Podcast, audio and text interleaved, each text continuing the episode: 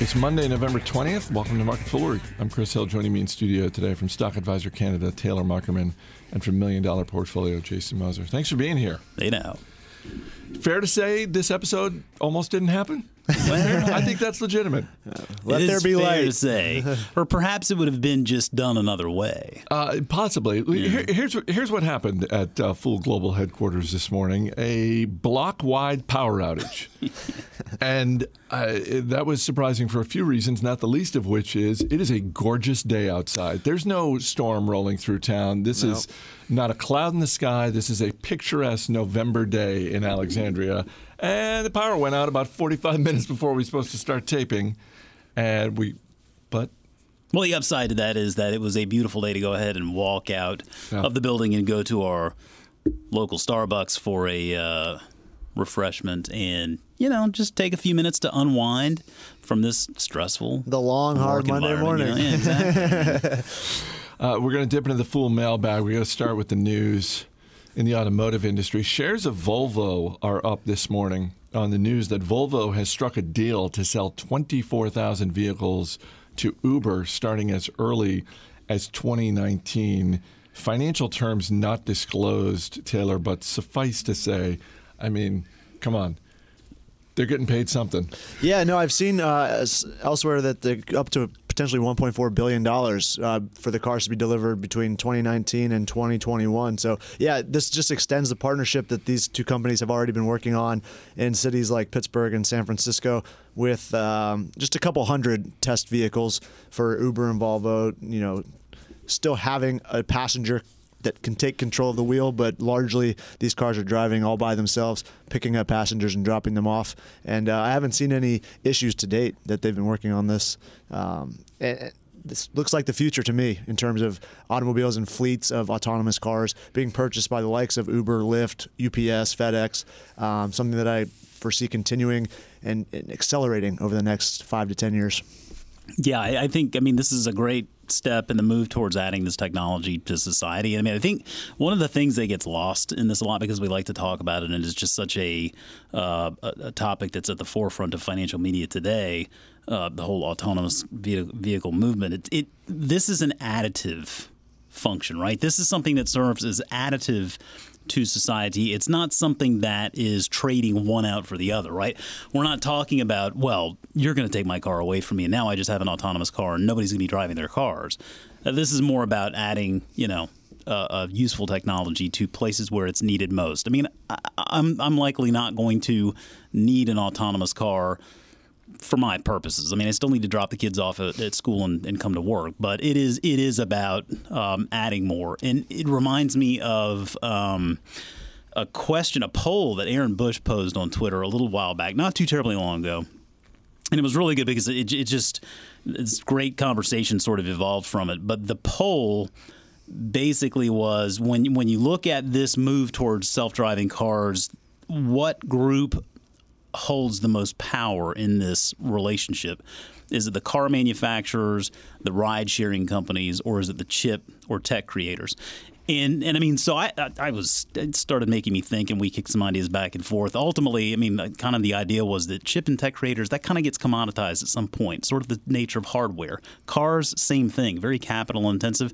Um, was it Intel that bought Mobileye? I believe. Or, I think so. Yeah. yeah so they're trying um, to, to, tap into that market. It was interesting. The poll out of 72 votes, more than half the people voted for chip and tech creators. Mm-hmm. Um, I felt very good about my vote, which was for the ride sharing companies. And the reason why I felt that good about that vote is because that was also Aaron's vote. And I tend to like kind of how he thinks. um, but, but I mean, generally speaking, that is like you look at these ride sharing companies, Uber and Lyft and, and whoever else, you know, comes from this. And they are the ones that are building that network and have the opportunity to provide sort of that long tail of service. So you get that network built, you get the infrastructure in place, and then you potentially have a very long long tail of revenue and profits that you can generate from that network, it does require extremely long term thinking, mm-hmm. which thankfully is sort of how we approach things here.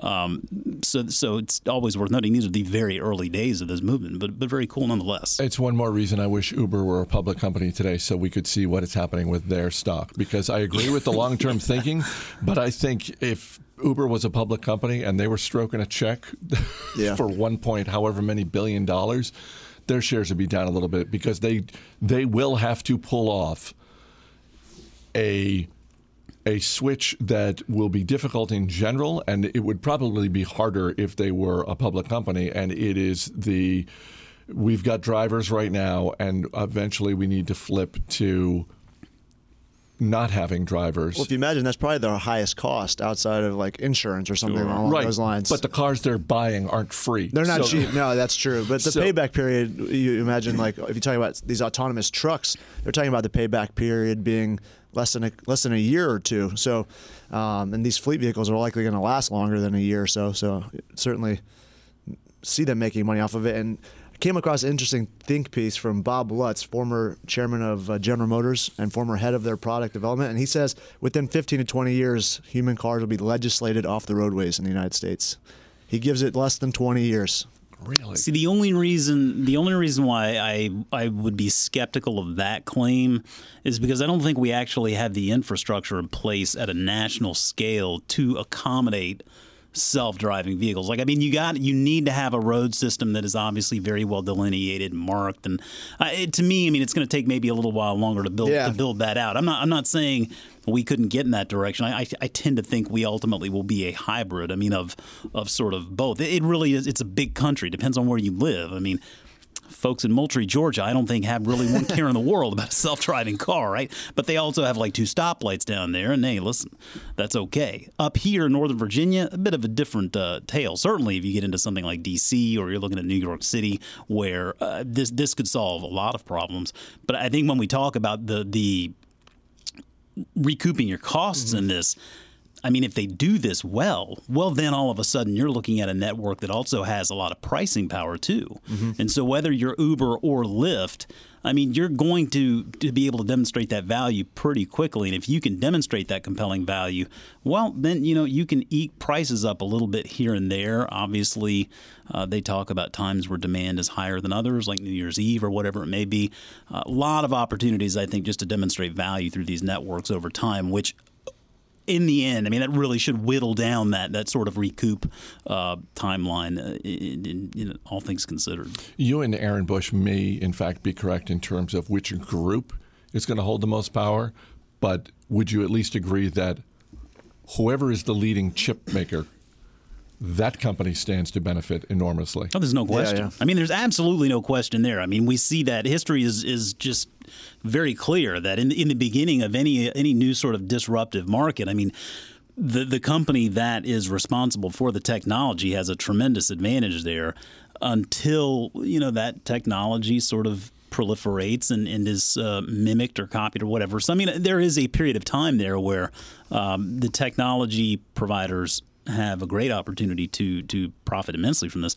Um, at the end, though, I think I think we also see like even Apple with its brand power and, and really good hardware. I mean, even their margins are coming down as they're having to start offering more price points for their products. So, so hardware, generally speaking, um, tails down towards the end stages of, of any disruptive market. You mentioned Apple. One company we've liked in Stock Advisors Canada that could potentially um, be a big player here is Magna International. Um, they make a lot of car Magna? Par- Magna International. Yeah, it's uh, make a lot of car parts for for the big manufacturers uh, in the world, but they also have complete vehicle um, production capabilities, and so.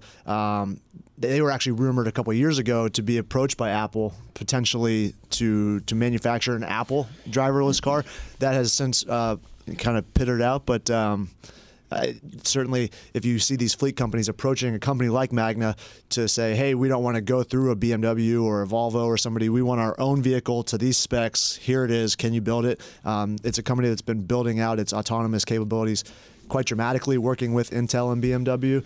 Um, we just haven't recommended as of late because a little nervous about the automotive cycle, but um, a company like that could be one to look at long term.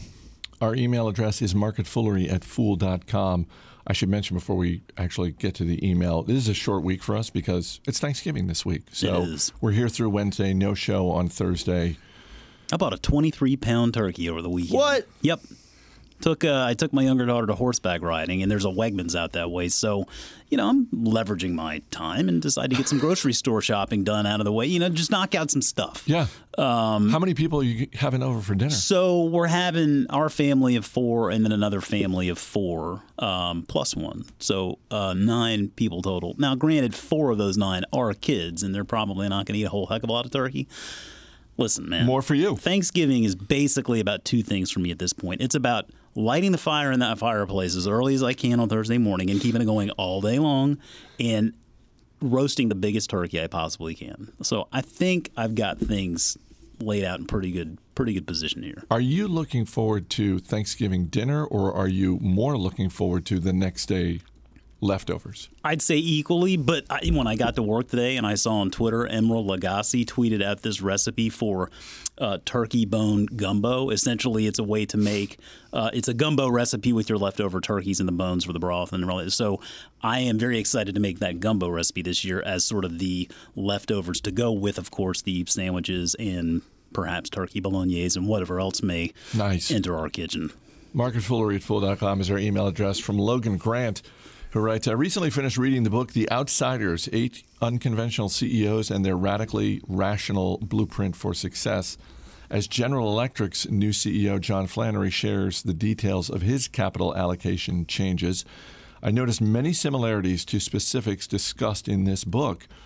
These past CEOs with phenomenal track records made drastic changes, such as selling off poor performing businesses, cutting their dividend to make better use of free cash flow and cutting unnecessary operating expenses. While these changes scared away many investors in the short term, they added remarkable per share value in the long term. Could this be a similar story for John Flaherty, uh, Flannery, excuse me, at GE? I hope to hear your thoughts on this. Thanks for all you guys do. Uh, great question, uh, and thanks for listening, Logan. Uh, I should mention real quick this morning before the power went out. And thankfully, I wasn't here in the studio when the power went out because I think this is the single worst room in the office to be in because there are no windows. But anyway, uh, I taped an interview with Nell Minow that's going to run on Motley Fool Money this weekend. And one of the things we talked about was Flannery and GE and the latest pretty dramatic shakeup with the board of directors.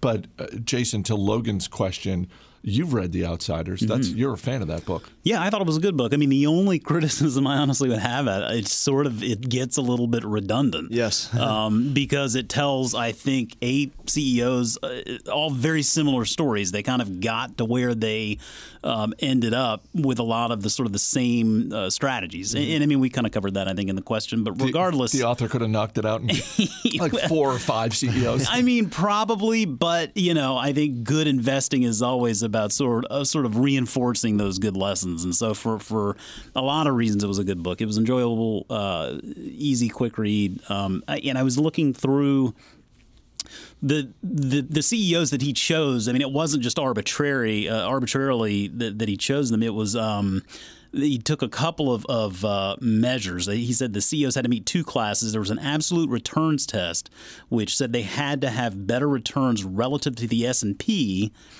than Jack Welch did during his 20 years at GE. And then they also had to material out, materially outperform their peer groups. So Jack Welch, I mean, if you look at what he did with GE during his time there, I think it was 81 to 2001 or something like that. I mean, shareholders really won under his tenure. Now, obviously, uh, Jeffrey Immelt, it was sort of the opposite case there. He didn't he didn't really return much of anything. As a matter of fact, I think shareholders lost yeah, considerably. lost if you bought it. And so, uh, I you know, it's the pessimism with GE is so rampant today, and I get it. It should be, but I think that the pessimism today is just reflective of some hard decisions that needed to be made that should have been made 10 years ago or, or maybe seven years ago, but any which way you cut it, there were decisions that were basically put off that should have been made. And so that's where I, I, feel like Flannery's getting in here and making some calls early on to say, look, before anything happens, before we can be successful pursuing healthcare and airlines and um, the, the, power segment, the power yeah. segment of the business, we're going to need to get our, our books in order. We need to have we need to have our numbers in such a way we can we can attack this as opposed to having to just constantly play defense. And, and so he's looking to not only make those difficult decisions, but also surround himself with different thinkers, right? And I, I respect that. It reminds me a lot of the uh, uh, the Doris Kearns Goodwin book, A Team of Rivals. Um, about Lincoln. About Lincoln, yeah. And, and how now, I'm not comparing Lincoln to Flannery, mind you, okay? I get it. But it was a very good book in that it shows you that one of Lincoln's greatest strengths, if not really his greatest strength, was the ability to surround himself with diverse opinions, people who thought differently, differently than he did. It, it helped him make better decisions, you know, and, and it helped him recognize, hey, he's not always right. We always, you know, could, could maybe rethink things. And so I, I just think that Flannery's doing a lot of things right now that must be done. Now, whether the company is successful or not, time will tell. But I, I, I, would not like their chances if he didn't make these decisions. Now that he has made these, these decisions and sort of set the table for us, I, I like what he's doing. I think that history will look back uh, on this as, as being the time where things started turning around. If he does sell out of all the businesses that they've talked about, there's going to be a lot of cash to work with. So that's I think that's really what we're going to see out or underperformance is what he does with this cash. Um, they've announced which businesses they're going to trim. Now it's time to see what they do with these billions of dollars that they're going to suddenly come come come upon, and it's either going to be share buybacks or um, you know growth in other the industry that they're keeping, maybe more acquisitions, but. Um, I doubt it's going to be a higher dividend because that was the first thing they cut. And if you looked at some of these CEOs in the book, The Outsiders, the dividend was like one of the last things on their mind, unless it was the last absolute possibility to return money to shareholders um, and more strategic buybacks rather than just we have $4 billion. We're going to buy back stock over the next two years. It was like very strategic buybacks, not just blanketed month over month buybacks. Thanks for being here, guys, and yep. uh, have a Absolutely. great Thanksgiving. You too. As always, people on the program may have interest in the stocks they talk about, and the Motley Fool may have formal recommendations for or against. So don't buy or sell stocks based solely on what you hear. That's going to do it for this edition of Market Foolery. The show is mixed by Dan Boyd. I'm Chris Hill. Thanks for listening. We'll see you tomorrow.